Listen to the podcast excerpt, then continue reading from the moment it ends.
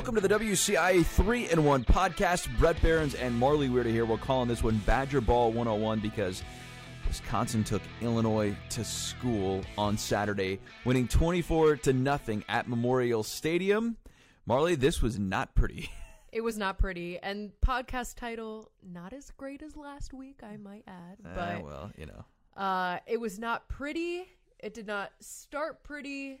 The middle was not pretty, and it did not end pretty for Illinois. At least it was just A quick game? a, a quick game where I, it's like I don't even have like words at this point. Like there is no nothing of substance. I feel like we can break down. I mean, when Illinois puts up, you know, less than a hundred offensive yards in a game, it's like, uh, uh, okay, like what what are they doing here? Um, they played with no spark, no fire. Uh, Art Sitkowski had to come in from Brandon Peters, who went out with an undisclosed injury, and it was just no good from there. We knew Wisconsin was going to be a challenge as far as um, defending the run, but it, it seems like Illinois didn't even try in that area. They had 13 carries for 26 yards.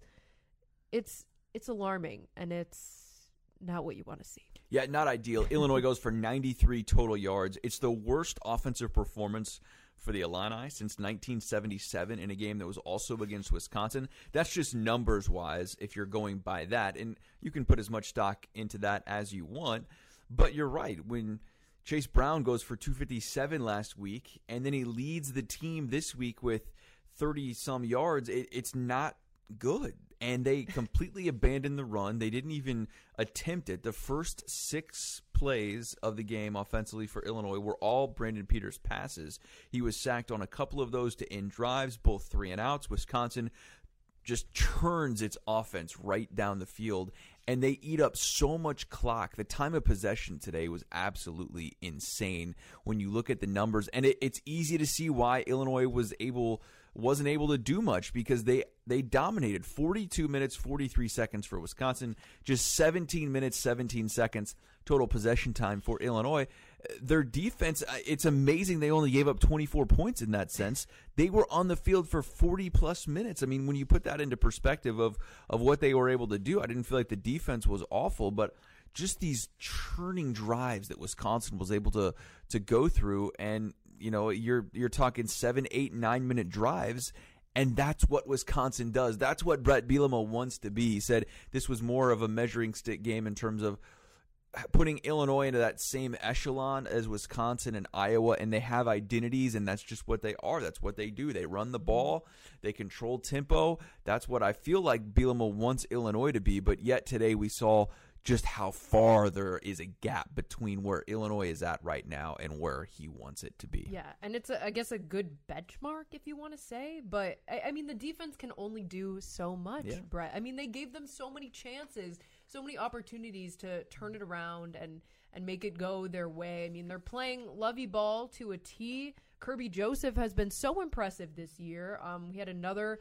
interception today that should have maybe changed the course of the game. It was still early on in the first half when Right. um, he made that interception. You know, Wisconsin looked like they were going to score on that drive, and here comes the defense showing up with a big play. And Illinois' offense hasn't found a way to rally, I feel, in those big moments when a defense makes a great play. They just they can't turn around. Then they turn it over and it's another three and out, and the defense has to start all over. And no wonder the time of possession was, you know, 42 minutes for Wisconsin. I, I mean, the defense is tired. Like, give them a break. Come Right. on. Yeah, and I can't blame the defense. You know, all things considered, the last couple of weeks for what they've done, Illinois has to be able to put points on the board. And other teams are going to score points against you. Like that, happens. Yeah, and that, and that's okay. But you know, when you look back at these last couple of games here, okay, they give up 24 today against the Badgers. They give up 14 to Charlotte in a win, 13 to Purdue, and 20 to Maryland. And then you're back to Virginia in that sense. So the last four games, you know, they they haven't given up more than 24 points. Today was the highest they've given up. And in college football, if you're only giving up 24 points, in my eyes, more times than not, you should find yourself in a game and have a chance to win, but not when your offense you know doesn't even have hundred total yards. It's it's it was painful to watch today, and I got so many texts from people just like, what is this? I don't know if they had ever seen anything quite as bad as what they were witnessing today, and with Brandon Peters out with a like you said unspecified injury, I thought he got pulled. I didn't know that until afterwards that Brandon went to the injury tent. Uh, some some things on the field you can't see, so Yeah. I thought they had just replaced Brandon. I didn't realize until after the game that it was because of an injury. But Art wasn't able to generate much of anything, unlike against Nebraska when he came in and effectively ran the offense pretty well in the season opener. Art was was not that today, and and his numbers were were not good either. Brandon finishes three for seven for twelve. Art eight for twenty seven for fifty five. Like that's just not going to get it done, especially when they're not running the ball that much, and and that's where you have the concerns. Is there just wasn't that many rushing attempts, and in my eyes, and this is what I asked Jeremy on the pregame show. At what point do they abandon the run and just start throwing the ball? They just came out and started throwing the ball. There wasn't even They an abandoned attempt. the run completely. Yeah. there, there was not even an attempt to try and establish a running game through the first quarter, really, because Wisconsin's first drive and opener went down the field and and uh, they held them to a field goal. And like you mentioned, even with that Kerby Joseph pick, that was early enough where Wisconsin was going for a big play think it there. was just three nothing at that point. Wisconsin hadn't even scored yet. Your defense gave you the opportunity to stay in that game, and yet you couldn't even do it. So Yeah. uh, it, it was really, really discouraging for Illini Nation, considering where they were at last week and what they were able to do. And yes, we all know Wisconsin has the best rush defense in the country, but that doesn't mean that you know you're going to put You up just can't do it. 26 total yards. Like I, I there's got it's got to be better than that. Yeah. you know, and your your 26 total yards. Uh, Chase Brown has 35, but because of the sacks from Brandon Peters and Isaiah Williams finished with the negative rushing yards. Josh McCray with one yard today. I- You just, you're, you're not going to win any football games like that. And I don't think Illinois' quarterbacks are good enough to completely abandon the run game No, you it's been such a crutch for this team this entire season. Okay, when the pass game isn't there, which it hasn't been all season, okay, let's go to the run game and they clearly didn't do it this game. I think maybe just okay being scared of the the Wisconsin defense, but at, at a point like this, maybe you would like to see them throw some trickery in there. I mean, we haven't seen that quite a bit this season. I mean, at, at this point, throw Isaiah Williams in at, at quarterback and um, Yeah, I have him know. get something going. I, I mean, eh, like give Wisconsin to, something to think about, something to challenge them, and they clearly just uh, they handed them this game. Yeah, it was it was not good, and on multiple facets. Uh, I think really the only positive you can take away is Kerby Joseph uh, continues Yeah. to shine, continues to do really really well. Um, uh, offensively, I don't I don't think there's any positive you can take. I thought Tarique Barnes had a really nice game, twelve total tackles for him. And, and really stepping up after Jake Hansen returns, but then leaves the game. They were working on his knee there after he went down in the first half, and, and we did not see him again at some point here, Marley, I don't think it's too far fetched, and and Bielema even mentioned this a little bit in the post game. We're going to start seeing some new guys in here because at, at two and five now, you're not playing for a bowl game essentially. Now they're technically not knocked out yet, but you know you've got to see what's on your roster for next season and beyond here. And and Bielema had been hesitant to hint at that, but he did say it today after the game that look, they got to figure out during the bye week, do some self evaluations, mm-hmm. really look in the mirror and figure out what those next steps are because while it's great that you know you want your seniors and everyone else to go out and, and try and help you win games, more than winning games right now, it, it's trying to evaluate where they're at roster wise, their biggest needs, and what they have moving forward. That way, they can bring in some more guys. And one of the uh, workers at the stadium stopped me afterwards, and we were just chit chatting for a couple minutes, and and he said something like, I, "I hope a bunch of these guys don't transfer." And I said, I think you're going to have a big roster turnover after this year. I, I think you're going to see a bunch of guys leave the program because they're going to be told, listen, you know, there's there's no room for you here. Like your your playing time is not going to be there. You're going to see guys um, that are just going to face the facts and reality that hey, they don't have a place in the program anymore, so to speak. And and I, I think you're going to have a big change in turnover, and that I don't think that's necessarily a bad thing, as Bielema brings in the guys that he wants here, uh, and and really fit his system and, and style of play. Mm-hmm. But um, I, I think we're to that point now where that's not out of the question that w- there's going to be some big change coming. Yeah, I think they're going to go to the transfer portal for Yes. a couple quarterbacks. Yeah, maybe that- I've been telling people- the the starting quarterback next year, I don't feel like it's on this roster right now. no, I. I and if it see is, then you've got big time issues. Uh, because Art showed today that, and you know, he you can't go eight for twenty seven in the Big Ten and win. You just you just I mean, in any level, it's just it's it's not going to work. And um, I, like you said, I think it's a couple quarterbacks at this point. they and they need it at that position. I bet Jake Hansen right now is thinking like, man, I should have stayed in the NFL draft. and, and his season has not been great so No. far, dealing with injuries and missing the last couple of games, and then Yeah. coming back and getting injured again today. And it's tough. I get it. I, I asked Owen Carney after the game how he manages that, knowing that he's a senior, and yet he wants to win and leave this place well.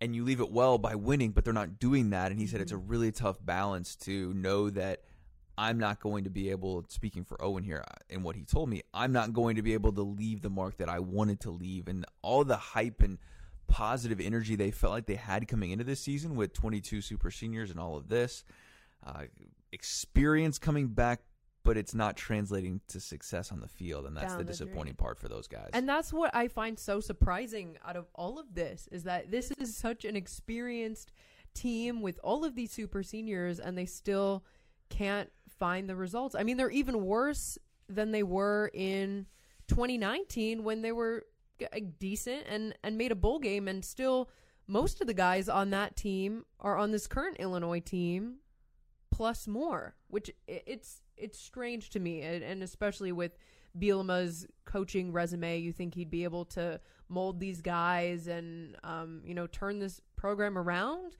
But maybe we were a little ambitious for thinking it would happen in year one. And I agree with you, Brett. I think we're going to start seeing some younger players in the mix, and this program not giving up on this season, but kind of turning the page and looking towards what's next. Because at this point in the season, I hate to say there's not much left to play for, but I mean, kind of seems like there isn't. Yeah, and it- it's just a difference in perspective and what you're playing for. And it's not saying that they're not going to play go out there and try and play for wins because that's not it at all. But at the same time, you know, it's similar to what we saw in 2017 with Lovie, and at the end of 2016, really, we're more more at the second half of the 2016 season when after the North Carolina game and, and they started losing a couple of games there, Lovie just went all in on the younger guys. And you saw a bunch of guys transfer, the older guys that were better, but Lovie mm-hmm. played the younger guys to try and see what he had on his roster. And that's part of what it is in college football and everything else. And so, yes, they're going to go out there and try and win games, absolutely. But you, you know, from Bielema's standpoint, he doesn't owe anything to Owen Carney, you know, other than the appreciation for coming back and, and trying it this year. Now he's got to look towards the future and and try and see what's on his roster. You know, I figured out at halftime. Well, really after the first quarter, that like this wasn't going to end well for Illinois, right? But then when you start to dig into the numbers here a little bit, you really start to like, whoa! At halftime, Wisconsin had 206 total yards. Illinois had 33. Oh, I was gonna try and guess. 33. Any guesses on how many first downs Illinois had at the half? Two. They had three. Wisconsin had 13. It doesn't I surprise mean, it's me. it's just crazy. And you know, Wisconsin comes out here and averages six yards a play, and Illinois is at two, not even two, one point nine. I mean, it's just when you start to add up these numbers, and this is what my story was on tonight. It's just the numbers, and it's not meant to just like bog it down of like here's all of these stats. But that tells the story of just how bad this was. I mean, Illinois' offense was anemic. They couldn't stop a nosebleed, and Yeah. the defense and it just But for the numbers bad. To be that bad and for them to lose only 24 to nothing is weird. yeah. Because you would think, just based solely on the numbers, if you looked at the numbers and not the score, I would have guessed, you know, this was a 43 to nothing game.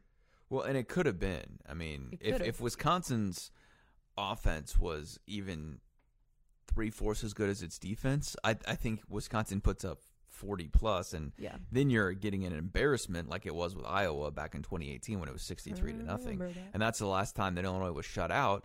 Now it's twice this season Illinois doesn't score a touchdown in a game, which is embarrassing in itself.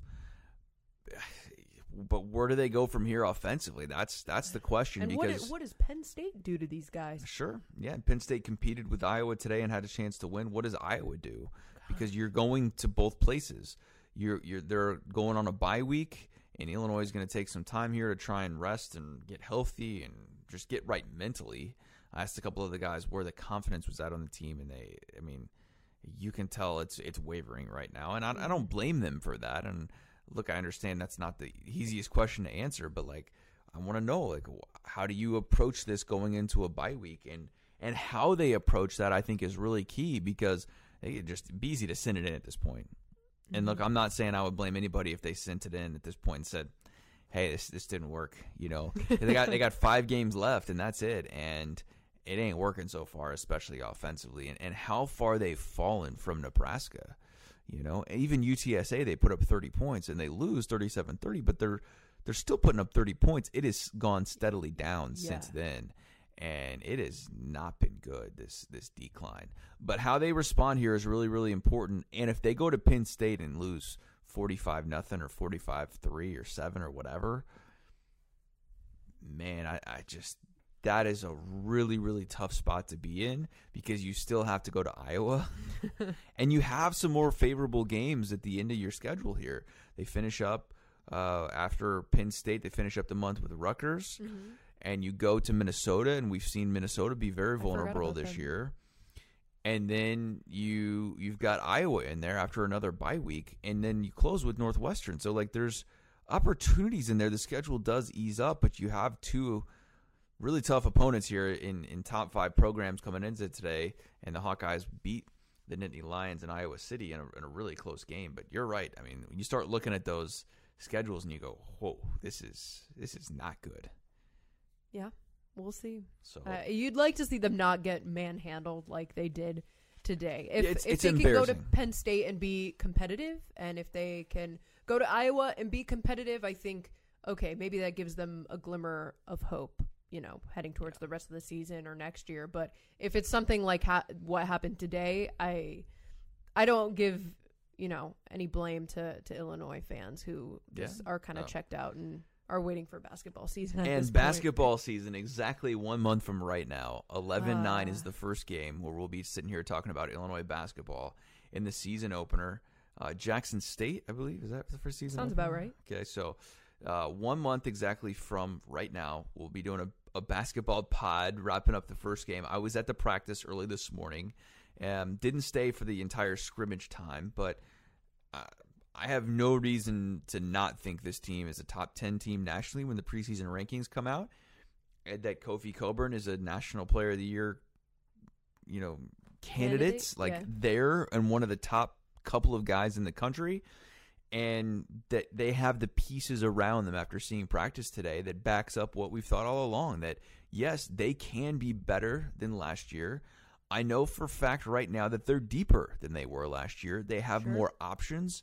I'm really want to know what the rotations are going to look like, how Brad Underwood mixes up his players and personnel.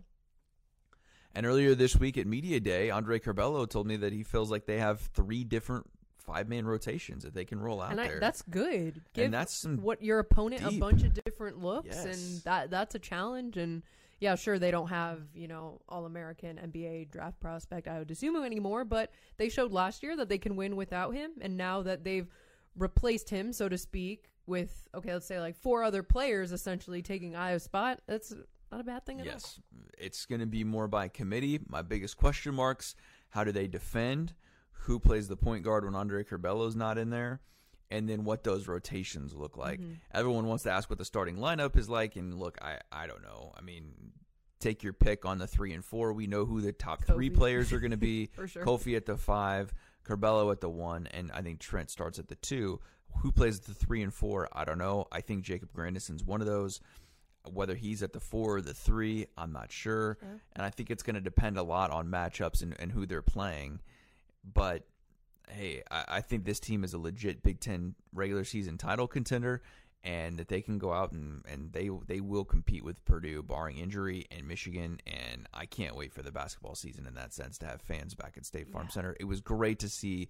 I bet there was probably a thousand people in there this morning That's awesome. which was great. It was phenomenal to see that it, it and it proves the point. Illinois is a basketball school, right? I mean, everyone already knew that, but if you'll get a thousand people at State Farm Center on a Saturday morning at eight thirty before a two thirty football game, uh, good for you. And I'm I'm really happy that they opened that up this morning. And uh, we've got the video on our website wcia.com from uh, some sights and sounds from basketball practice this morning. And uh, yeah, it was it was good. So we're one month away. Illinois football's got about six weeks left in its season uh, before they wrap up uh, Thanksgiving weekend, and it hasn't gone the way Bret Bielema thought it would. Now two and five, and one and three in the Big Ten West. Marley, any final thoughts? No, I just, you know, I was excited heading into this season. Maybe we'd get a trip to Florida for a bowl game, but I have been proved so wrong. That is not going to happen at this I'm point. Excited for basketball. Most season. likely, uh, they're not technically out of bowl consideration yet, right? they got to win out essentially. Yeah, they could lose one more game, drop to six and six. Um, but I'm not banking anything on that. So I'm not. I'm not gonna give up yet. okay, I'm gonna Marley's- hold that hope. the I think they eternal can optimist. still be good. all right. I thought they were gonna win today. I had a good feeling. Really? Yeah, I guess you did pick I did, I Wisconsin. did. or I- you I picked did Illinois pregame show. Say there was gonna be 24 points scored. I just didn't know Illinois was. well, score Jeremy and I both picked 24 points in the game for Wisconsin. Remember, we picked 24 Yeah, 9. I think I picked 24 also. Illinois couldn't even get three field goals out of it. No, it's tough. Busy day for James McCourt. Busy doing- day for Blake Hayes. How many times did they punt? uh, It was seven, I think. one, two, three, four, five, six, seven. Yeah, seven punts. Blake Hayes for Heisman. After one last week, you hate Blake to see it. punts seven today in a 24 to nothing loss. Second time this season, Illinois doesn't score a touchdown. First shutout since 2018, and that Iowa 63 nothing debacle. Long way to go here for Illinois as they take a bye week, then go to Penn State two weeks from today. And the Nittany Lions aren't going to hold anything back as uh, they fall to Iowa today. From Marley Weird, I'm Bret Beherns. Thanks so much for listening to the WCIA 3 in 1 podcast. We will see you here back in a couple weeks from Penn State as Illinois uh, will try and rebound, try and do something offensively, and uh, finally get on the scoreboard. What a concept. on Saturday. Badger Ball 101 as Wisconsin schools Illinois.